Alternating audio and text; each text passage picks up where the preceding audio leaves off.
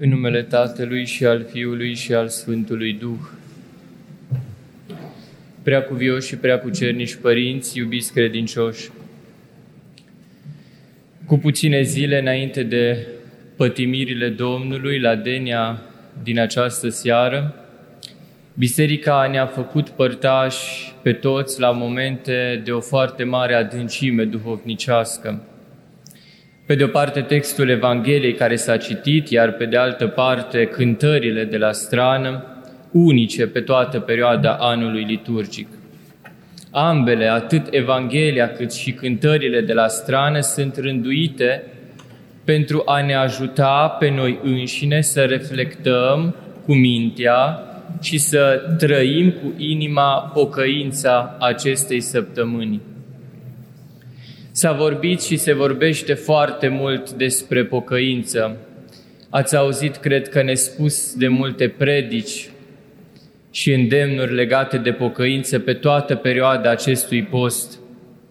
Însă, privind în viețile noastre, cred că ne este ușor să recunoaștem că nu doar că nu cunoaștem din experiență Duhul pocăinței celei adevărate, dar parcă uneori ni se pare că nici nu am început această lucrare. În Pateric se povestește despre Ava Sisoie așa. Era la sfârșitul vieții sale, era pe patul de moarte și ucenicii erau în jurul lui. Se zice că fața lui a strălucit ca soarele. Era semnul faptului că era împăcat cu Dumnezeu și cu sine însuși și era pregătit de moarte. Șezând părinții lângă dânsul, le-a zis, Iată, ceata prorocilor a venit după tine. Fața lui atunci mai mult a strălucit. Apoi a zis, iată, ceata apostolilor a venit. Și îndoit fața lui, iarăși a strălucit. Și se părea ca și cum el ar fi vorbit cu cineva și s-a rugat. Ceilalți bătrâni l-au rugat și l-au întrebat, cu cine vorbești, părinte? Iar el a zis, iată, îngeri au venit să mă ia și mă rog să fiu lăsat să mă pocăiesc un pic. Auziți, era pe patul de moarte un bătrân care toată viața a petrecut-o în pustie, în rugăciune, și era momentul morții lui și zice, Îngerii au venit să mă ia și mă rog să fiu lăsat să mă pocăiesc puțin. Iar frații au zis, nu ai trebuință să te pocăiești, părinte, toată viața te-ai pocăit. Și le-a zis bătrânul, cu adevărat, nu mă știu pe mine să fi pus început. Atunci au cunoscut cu toții că este desăvârșit. Și s-a făcut fa- fața lui ca soarele și toți s-au temut, iar el a zis, vedeți, Domnul a venit.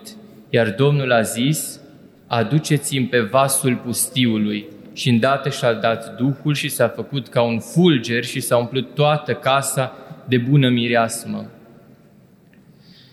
Undeva pe noi ne fascinează foarte mult roadele pe care le vedem la sfinți, însă ne vedem foarte neputincioși pe noi înșine în a trăi cu adevărat pocăința. Aceasta din mai multe motive. Poate că nu o înțelegem îndeajuns, poate o confundăm cu altceva și ne ferim de ea, sau poate că mintea noastră rămâne, în mintea noastră rămâne ca o noțiune abstractă, ce nu-și găsește formă de exprimare în inima noastră.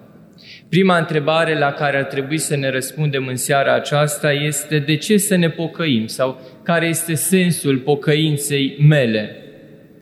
Desigur că ceea ce voi spune nu are un înțeles ultim, fiindcă sensul pocăinței în viața noastră este atât de adânc încât avem nevoie de o viață întreagă ca să-l cuprindem și poate nici atunci nu vom reuși.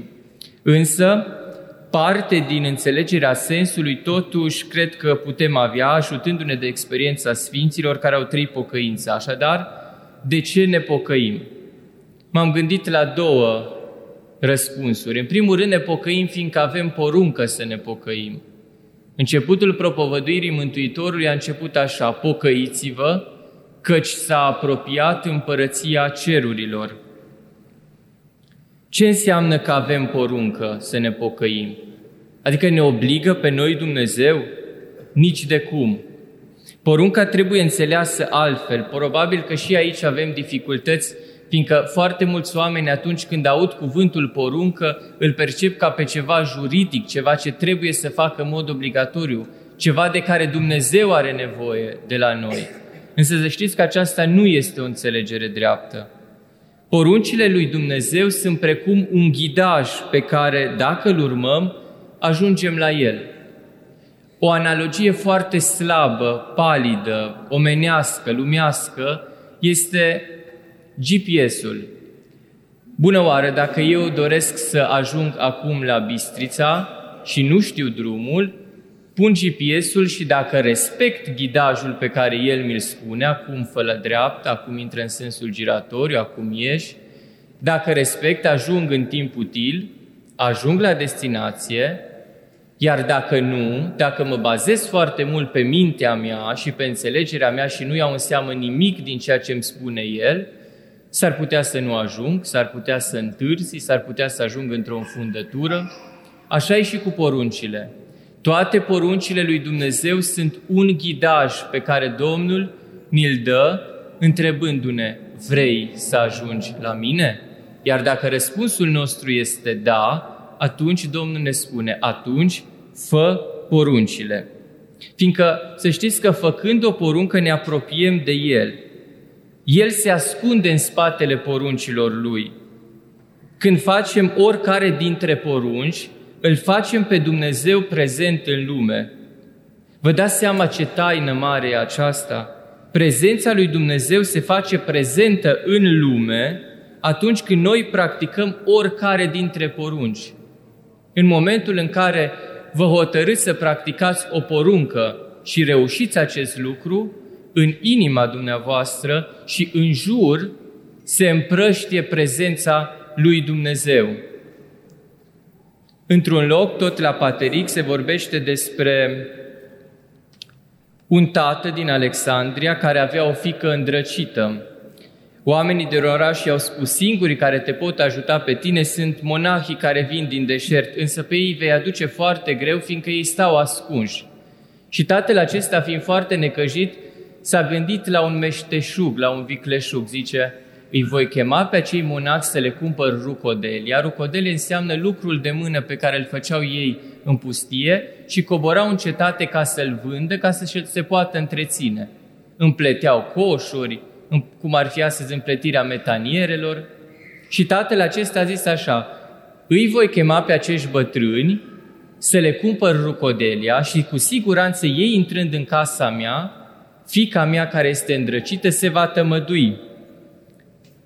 Când monahul a intrat în casă, fica îndrăcită s-a apropiat de el și i-a dat o palmă. Și acesta, fără să riposteze, a întors și celălalt obraz fără nicio rugăciune, numai datorită acestei mișcări pe care diavolul nu a putut să o sufere, tânăra a căzut la pământ spumegând și diavolul a ieșit din ea. Care este porunca din Evanghelie pe care a făcut-o bătrânul? Zice, dacă cineva te lovește peste obrazul drept, întoarce-l și pe celălalt. Vedeți, nu s-a rugat absolut deloc. El doar a făcut porunca și făcând porunca, în momentul acela demonul a ieșit. Aceasta ne arată că nu a fost nevoie ca monacul să facă rugăciune, ci numai faptul că poruncile lui Dumnezeu erau temelia întregii lui vieți și a fost de ajuns ca să-l alunge pe diavol. Ei bine, avem poruncă să ne pocăim. Apoi al doilea lucru pentru care trebuie sau de ce trebuie să ne pocăim e fiindcă avem nevoie noi înșine. Nu are nevoie Dumnezeu de pocăința noastră, nici de cum. Asta ne ajută pe noi, nu pe Dumnezeu. Pe unii oamenii contrariază faptul că Domnul își începe propovăduirea cu pocăința și nu cu dragostea.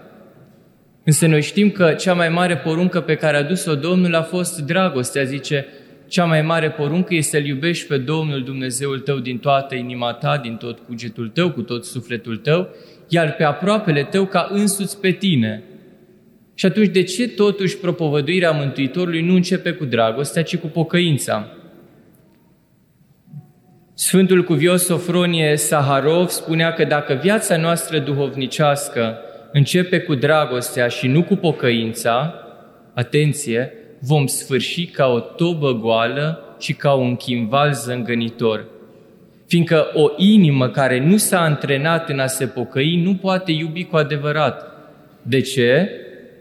Iubirea nu poate exista decât într-o inimă smerită, iar pocăința are tocmai acest sens de a nimici mândria din sufletul și din lăuntrul nostru. Acesta este unul dintre sensurile pocăinței, anume că prin ea noi stârpim mândria din inimă, fiindcă mândria e cea care împietrește inima noastră și ea se face zid între noi și Dumnezeu. Așa cum ziceam la început, se vorbește foarte mult în predici despre pocăință. Însă cu toate acestea să știți că acest subiect nu va fi niciodată epuizat, fiindcă ea, pocăința, are în sine o adâncime pe care nu putem epuiza în viața și în lumea aceasta. Tocmai de aceea Părintele Rafael Noica zicea că pocăința este dinamica vieții veșnice, adică nu se va termina niciodată. Va continua și în veșnicie, doar că expresiile ei de manifestare sunt diferite aici în lume față de cum vor fi în viața de apoi. Eu m-am gândit să mă opresc acum, în finalul cuvântului meu, la patru niveluri de înțelegere ale pocăinței, insistând asupra faptului că ea nu se limitează doar la atât, ci sunt mult mai multe. Primul nivel este pocăința care se arată în trup. Sfântul Ioan Gură de Aur a zis așa că trupul nostru ne-a fost dat ca iubirea să aibă concretețe, ca iubirea să nu rămână ceva abstract. Adică prin trupul nostru noi ne putem arăta dragostea față de ceilalți. Și astăzi ați auzit că facem pomenire de femeia cea păcătoasă care cu lacrimi a uns cu mir picioarele Domnului. Prin trupul ei s-a plecat și a desfăcut părul capului, a uns picioarele Domnului, a avut manifestări ale trupului izvorâte dintr-o inimă plină de pocăință. Așadar, un prim nivel este această pocăință a trupului. Noi putem continua în săptămâna aceasta prin metanii. Metaniile sunt o formă prin care noi spunem lui Dumnezeu cu trupul că îl iubim. Apoi, în al doilea nivel este părerea de rău pentru păcate, faptul că atunci când facem un păcat avem părere de rău. Însă trebuie să fim atenți aici la faptul că uneori s-ar putea să confundăm planurile, să fim atenți să nu confundăm părerea de rău cu regretul psihologic, fiindcă regretul psihologic arată undeva un orgoliu rănit în noi. Și acest mod nu ne folosește. Și trebuie să vedem care sunt roadele pocăinței în viața noastră. Dacă ea nu aduce pace, bucurie, liberare, liniște, atunci undeva pocăința noastră este strâmbă, stricată, bolnavă. În multe cazuri am observat că oamenii ajung mai degrabă într-o stare de învinovățire de sine, care nu se văd pe sine ca fiind bolnavi. Păcatul, printre altele, să știți că este și boală. Și noi avem nevoie să trăim concomitent două realități. Pe de o parte, conștiința faptului că suntem păcătoși, iar pe de altă parte, conștiința faptului că Dumnezeu mă iubește pe mine în mod personal. Maica Siloana Vlad zicea un cuvânt aproape uimitor, zice, cel care n-a simțit că Dumnezeu îl iubește, nici să nu înceapă să se pocăiască, fiindcă va ajunge într-o stare psihologică de învinovățire de sine și va ajunge mai degrabă într-un spital de psihiatrie decât în biserică. Al doilea nivel este lupta de a face contrariul față de ceea ce conștiința ne vădește ca fiind păcat. Bună oară, dacă mă gândesc că păcatul cel mai uzual pe care îl avem, care a devenit ca un cancer pentru noi, este judecata fratelui. Vedem că o facem cu atâta ușurință și conștientizăm că asta ne golește de har foarte tare. În acest al doilea, această etapă, avem nevoie să facem exact contrariul față de a judeca. Și care ar fi acela? Atunci când vedem păcatul fratelui, să facem ce a făcut Domnul cu femeia păcătoasă. Sub nici o formă nu a judecat nimic. Primul nivel ar fi să nu dăm drumul gurii, să spunem celorlalți și să bârfim. Al doilea nivel ar fi să ne spunem nouă înșine în inimă, dar eu, despre păcatul meu, cum aș putea eu să mă uit la păcatul fratelui când eu l-am pe al meu. Tot la Paterica Vapime zice așa, un om, lăsându-și mortul lui, a mers să plângă mortul altuia, adică lăsându-și propriile păcate, a mers să le vadă pe ale altuia. Cel care, a, ați observat că prima etapă care ține de părerea de rău e, e ceva ce ține de trecut. Părerea de rău e o dimensiune ce ține de trecut. E bine, în acest al doilea nivel, pocăința are o dimensiune ce ține de viitor. Iar cei care nu pot să stea în prima etapă și să le pară rău, atunci să stea în a doua mai degrabă și să începe să îndrepte lucrurile. Și nu de mâine, de astăzi. Zice că iadul este pavat cu intenții bune. De mâine mă voi, de mâine voi face. De astăzi trebuie pus început bun. Și un al treilea, o a treia dimensiune a pocăinței este schimbarea modului de a gândi. Schimbarea modului de raportare la Dumnezeu, la lume, la ceilalți și la noi înșine. Aici pocăința înseamnă a revedea întregul nostru sistem de valori. Într-o anumită măsură, la acest nivel, pocăința înseamnă preocuparea noastră de a ieși cu mintea din logica lumii și a intra în logica lui Dumnezeu. Care e logica lumii în săptămâna aceasta, bună oară? Ne putem întreba. Molurile sunt pline, supermarketurile sunt pline până la epuizare. Însă oare noi putem să petrecem timpul acesta în supermarket și în agonisirea de materie, știind ce a făcut Hristos pentru mine? Vă voi spune un lucru care poate părea greu de primit și poate că nu s-ar cădea să se spune, dar poate că e bine să-l știți. În procesele romane, atunci când cei care erau condamnați la moarte, exista un um, obicei al romanilor foarte urât. Cei care erau condamnați la moarte, în drumul lor spre răstignire, romanii aruncau înspre aceștia cu mâncare stricată și cu fecale. Să știți că cu siguranță același lucru s-a întâmplat și cu Mântuitorul Iisus Hristos. Vă rog să vă imaginați imaginea Lui urcând pe Golgota, iar oamenii aruncând cu mâncare stricată în El. Un părinte mi-a spus recent lucrul acesta. Îmi crapă obrazul de rușine să știu că noi, oamenii, am putut să facem așa ceva. Că cineva din neamul nostru a făcut acest lucru și că noi, dacă am fi fost acolo, probabil am fi, fost, am fi făcut la fel. De aceea oare, în logica duhovnicească, ce se cade să facem noi săptămâna aceasta? Nici de cum să nu stăm cu mintea preocupată de nimic ce ține de materie, ci mai degrabă să ne preocupăm de propria pocăință la cel mai înalt nivel și cu cea mai mare seriozitate. Amin. Slavă Tatălui și Fiului și Sfântului Duh. Amin.